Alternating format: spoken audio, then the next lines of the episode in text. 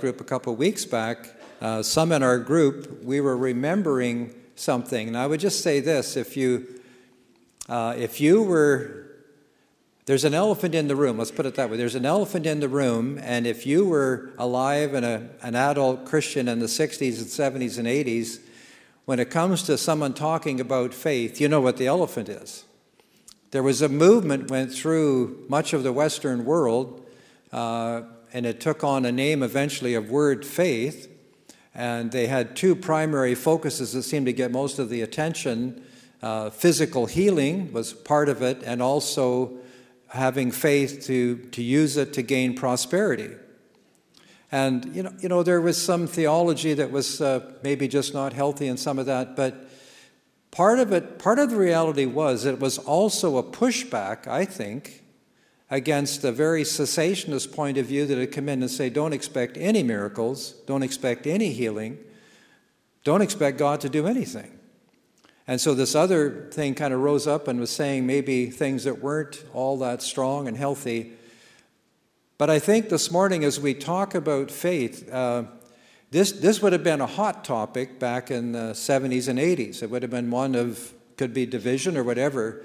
But I would just say now, I just think it's a great topic because we all know we need to grow in faith. We need to stretch our boundaries. Our pastor said early on in this presentation, uh, at the beginning of this, he said, You need to move the boundary. Like some of us, we've, we've kind of come so far in our Christian life and we've kind of drawn a line and we say, Well, that's as far as my faith can go. I would challenge us all, myself included, let's, let's push through. Let's expect more. Uh, let's, let's grow in faith. If you got your Bibles, you can follow it. I think some of these are going to be on the screen this morning. Uh, this, this, this talk is entitled Stretching Your Imagination. 1 Corinthians chapter 2 verses 7 to 10 says this as a New Living Translation. No, the wisdom we speak of is the mystery of God, his plan that was previously hidden, even though he made it for our ultimate glory before the world began. But the rulers of this world would not have, would not have understood it. If they had, they would not have crucified our glorious Lord. Isn't that interesting?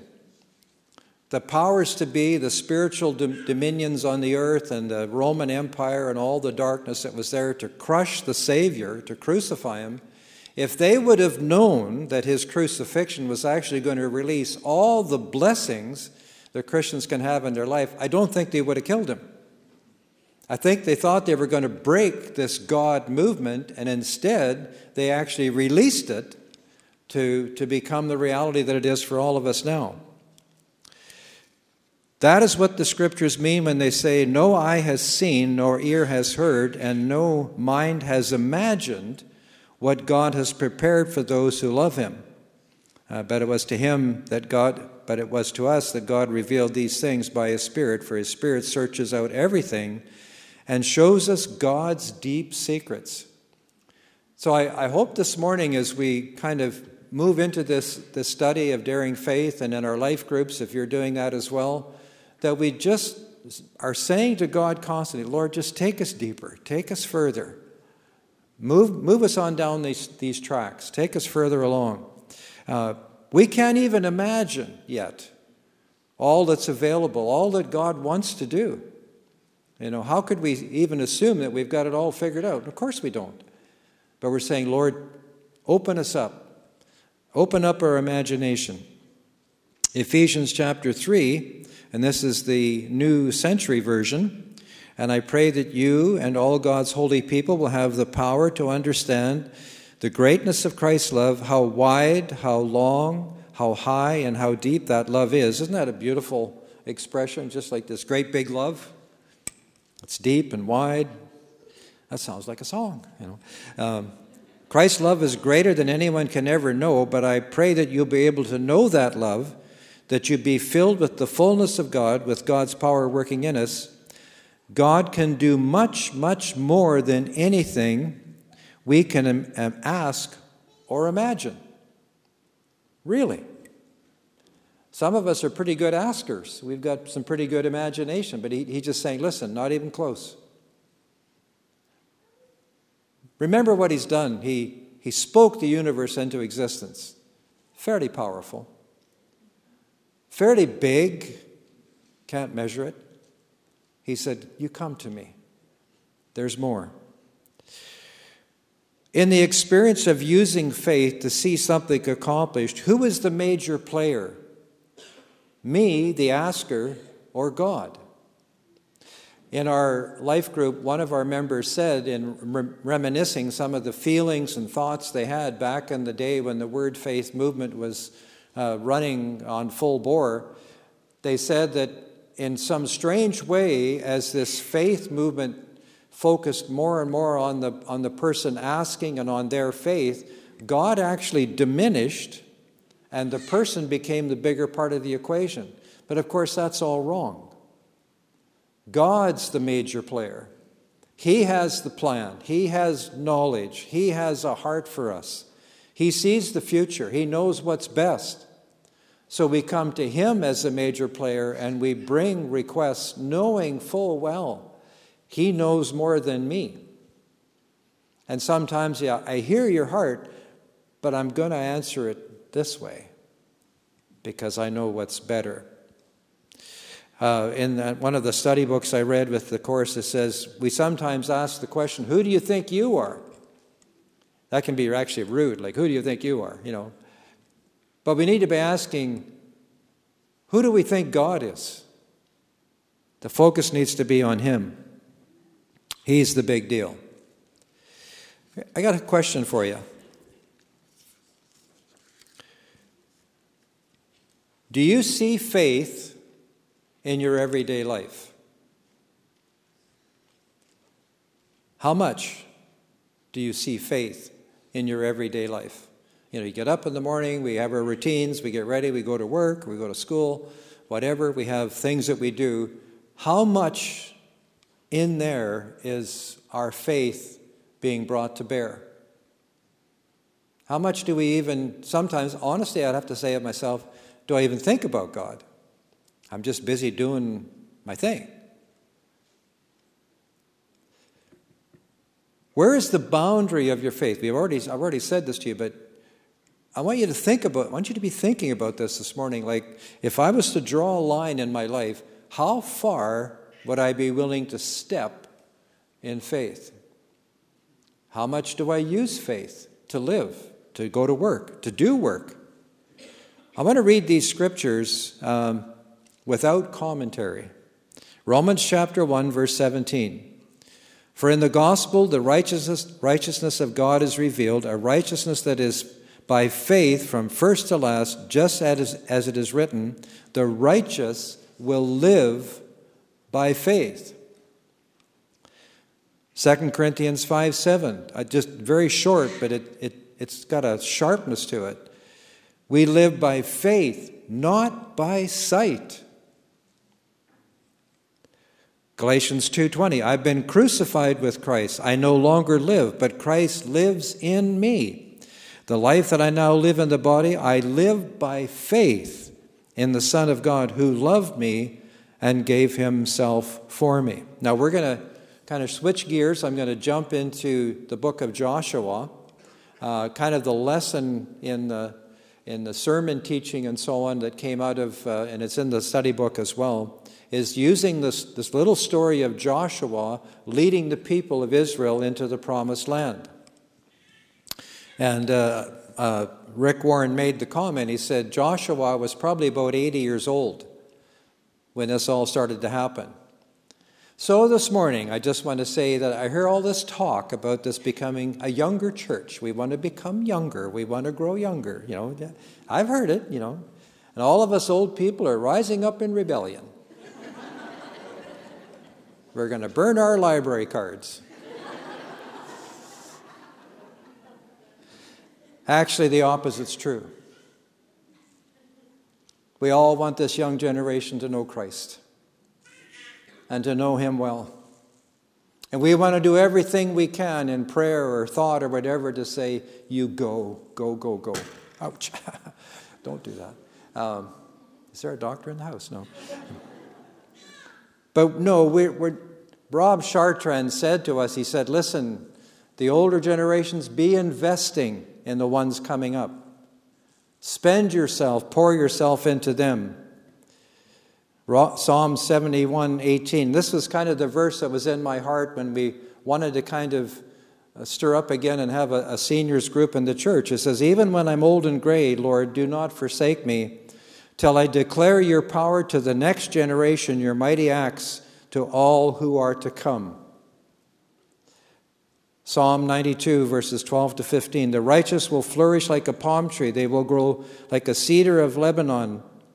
Planted in the house of the Lord, they will flourish in the courts of our God. They will still bear fruit in their old age, and they will stay fresh and green. Sometimes we turn green, but we're not that fresh. You know what I'm saying? Like, the Lord is upright. He is my rock. There is no wickedness in him. So, Joshua, God's going to use him as a champion of faith for the whole nation. Moses has died, and it's now transferring to Joshua. So we're going to pick up the story and we're going to look at a couple, kind of three main points about developing our faith. So Joshua chapter 1, verse 1 to 3. And that, by the way, that was the old people rant. I feel better now. I've been wanting to say that for a long time, so. But I'm excited. Uh, the youth pastor came to me and is speaking right now, and he said, How long are you going to be? And I thought, well, should I be cutting it short or something? And then I find out he's long winded, so he wants me to keep going, you know. Like, but I, I'll get you out of here. Joshua 1 1 to 3. After the death of Moses, the servant of the Lord, the Lord said to Joshua, son of Nun, Moses' aide, Moses, my servant, is dead. Now then, you and all these people get ready to cross the Jordan River into the land I'm about to give you, uh, give to them, the Israelites, I will give you every place where you set your foot, as I promised. Listen, folks, if God Almighty says, I promise, can you take that to the bank? Is that a sure promise? I mean, if it isn't, then this whole Christian story is a waste of time. But if God Almighty says, I'm making you a promise, then we can stand on that. We can find courage and strength in that because God promised. The promise that was made to Moses has now been transferred as the channel through to Joshua, who will lead the people and listen, as we wrestle with doubts and fears in our journey of faith, find the promises. If you want to, you can sing along, but I would encourage you not to. Standing on the promises of Christ my King. Through eternal ages, let the praises ring. Glory in the highest, I will shout and sing. Standing where? On the promises you can't stand in doubt. You can't stand in fear.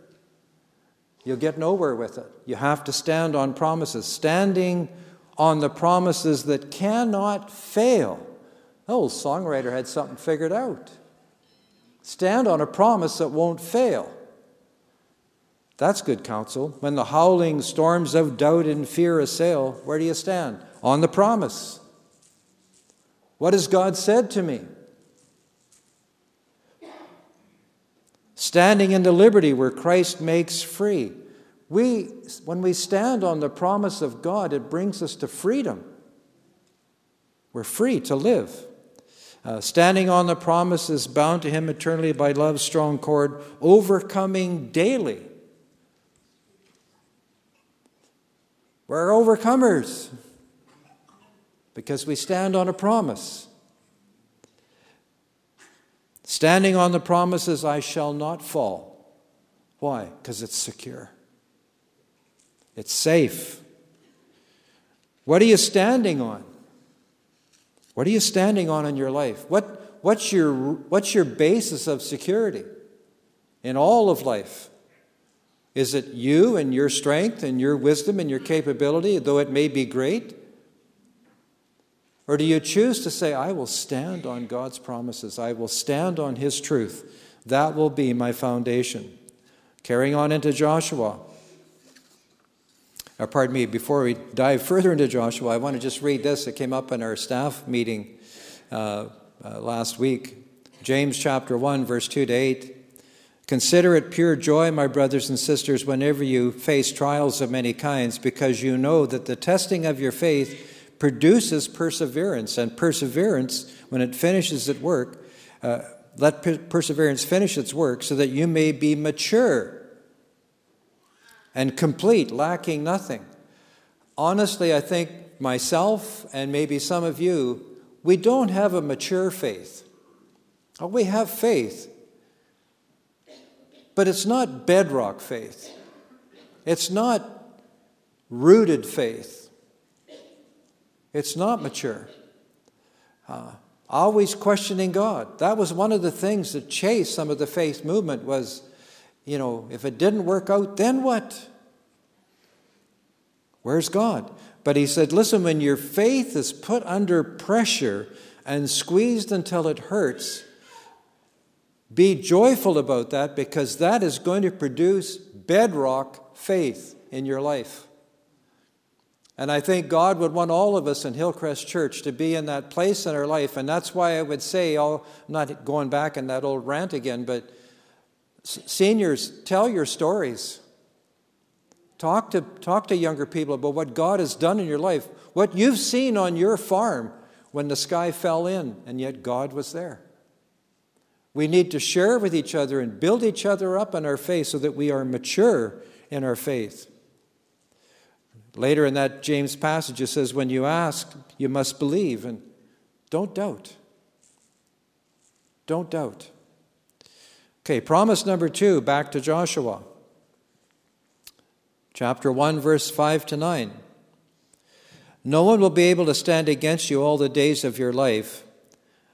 As, as I was with Moses, so I will be with you. And when I read this, I feel like shouting it. Because that same phrase shows up sprinkled through Scripture, Old and New Testament. I will never leave you and I will never forsake you. Is that a promise? What are you facing right now? What's the toughest thing you're running into right now? Do you understand that your God has said to you, Listen, I will never leave you and I will never forsake you? Oh, but I feel I will never leave you and I will never forsake you.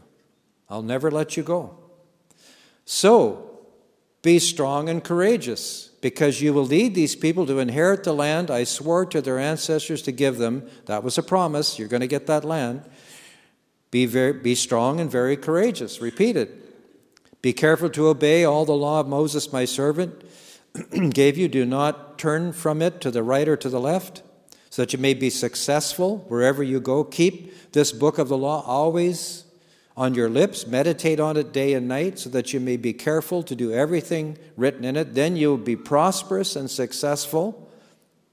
Have I not commanded you? Be strong and courageous. Do not be afraid.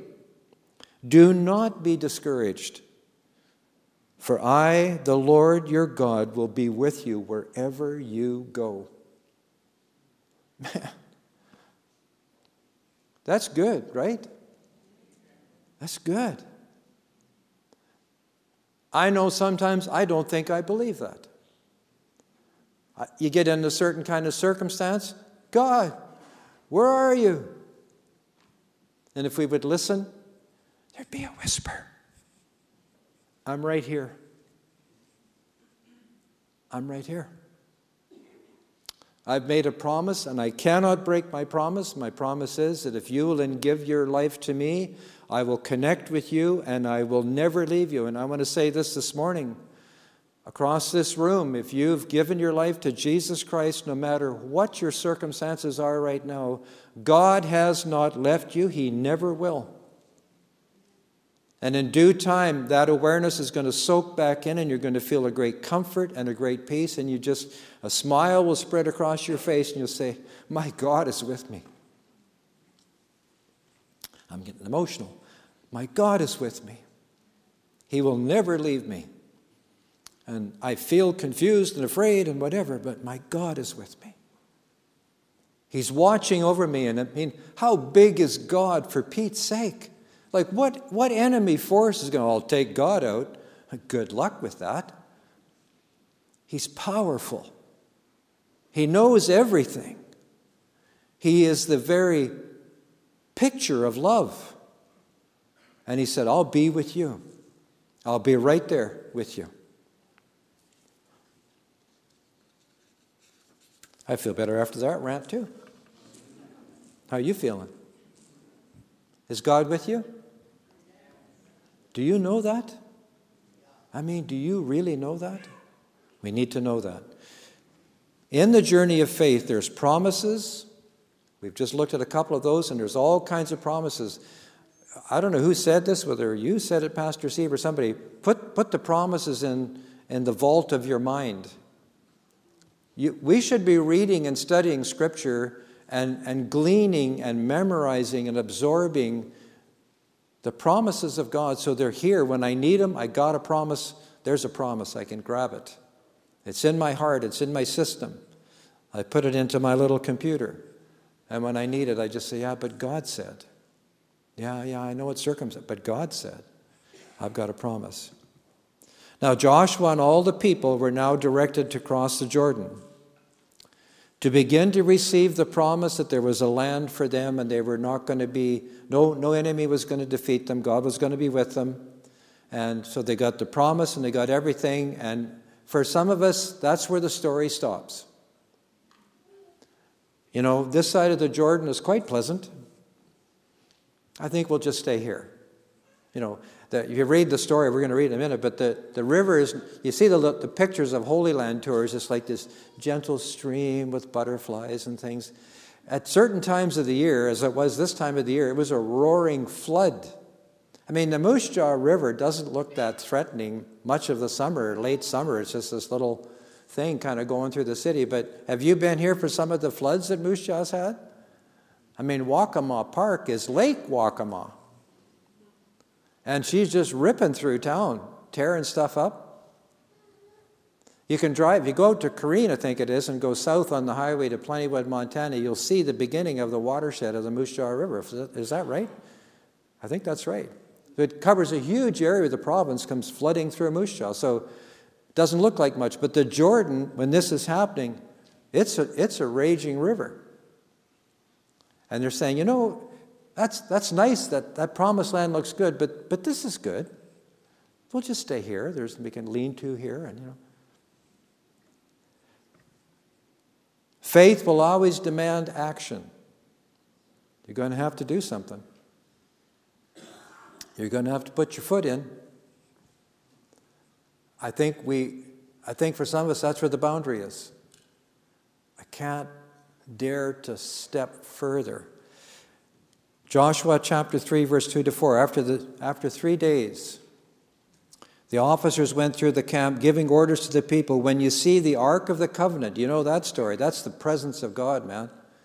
That's like the marking spot of God, the Ark of the Covenant. That's a holy thing. When you see the Ark of the Covenant of the Lord your God and the Levitical priest carrying it, you are to move out from your positions and follow it. Then you will know which way to go since you've never been this way before. Isn't that an interesting comment? Some of us, I really feel that a bunch of us right now, and not just because of this service this morning, but in the study and maybe just in where you've been in your life, you're feeling God saying, Come on, let's go further. Let's move into more. And, and we're, we're, we're kind of standing over here and we say, Well, I, I don't know how to get there. I don't know the pathway. And God says, You don't need to. Just follow me. I'll take you. Come with me. Follow the ark. We'll get there. Move out of your positions and follow it. Then you will know which way to go since you've Never been this way before, but keep a distance of about 2,000, 2,000 cubits between you and the ark. Don't go too close. God's not to be fooled with. They never get to forget that. This is a holy being. Following God's presence, new path into the promised land. And here we go, and this is where I'm going to conclude. Joshua 3 15 to 16. Now the Jordan was, is at a flood stage during all during harvest. Yet as soon as the priests who carried the ark reached the Jordan and their feet touched the water's edge, the water from the stream stopped flowing.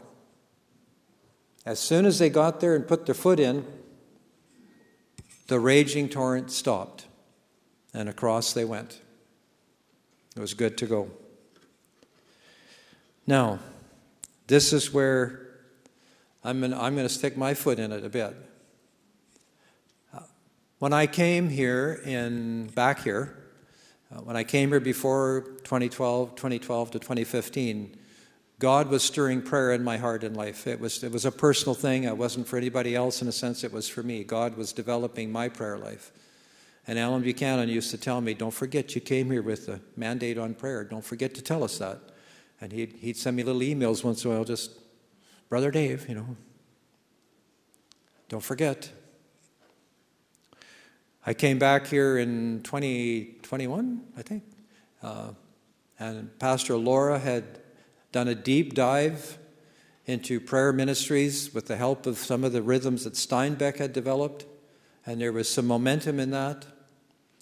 And then I came back, and I, I don't have near the structural organizational skills as this dear lady does. And uh, but even I think both of us have talked lots, and we our hearts are the same but honestly, folks, I don't feel like we've crossed that Jordan yet.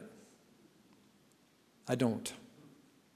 And this is not judgmental or critical on you or putting anybody down. I understand how busy life is, but I'll just, I'll just say it this way so you get my point. Next time Pastor Kurt calls us to an evening of prayer, what would happen if 400 people walked into the building. You know, I'm telling you, I think there's the, I think during the celebration of the 100 years, I think not only did we get a, an encouraging look back at God's faithfulness, do you not feel that we were kind of also kind of getting a push like, come on, that you're not done moving yet? Like, there's more. You don't just keep repeating what you've done, you're going to go deeper, you're going to go further. I think we all kind of felt that in different ways throughout the services, and some of the worship, or in some of the uh, people from the past who were sharing their journey. Yeah. So, how does Hillcrest get from where we are to the promised land? Step into the river. And I, I want to just say this, and, and I don't see Kurt here this morning, but the next time that's announced, let's all show up.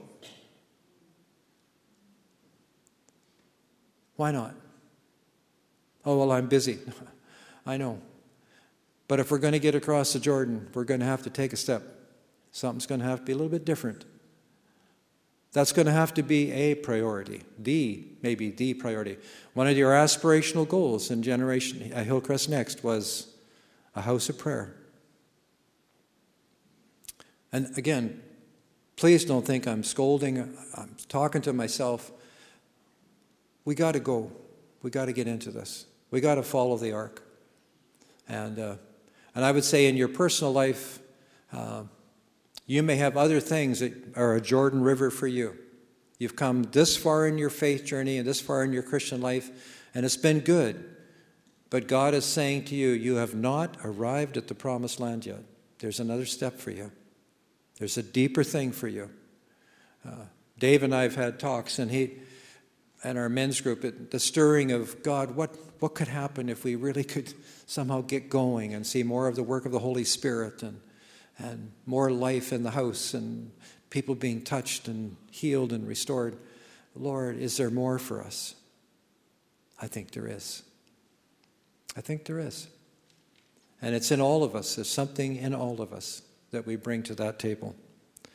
I'm going to pray, and I think the worship team should be ready to come back. I hope the youth guy hasn't run out of time over there yet. So, but let's just pray, and then I'm going to turn it to the worship team and uh, our pastor to close it up.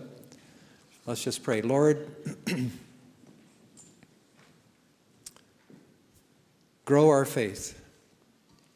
develop us, mature us in faith. Take us deeper. Raise our expectation, raise our vision, our imagination. Let us see more. Lord, we know that there's a, a city around us and a, a community around us and a province around us. It really needs you. It needs all the wonderful power and love that God can bring to bear.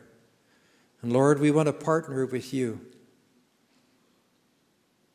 We want to walk with you. We want to follow you deeper into your promises, deeper into knowing all that you can do. I pray you would develop us and grow us in faith. Amen.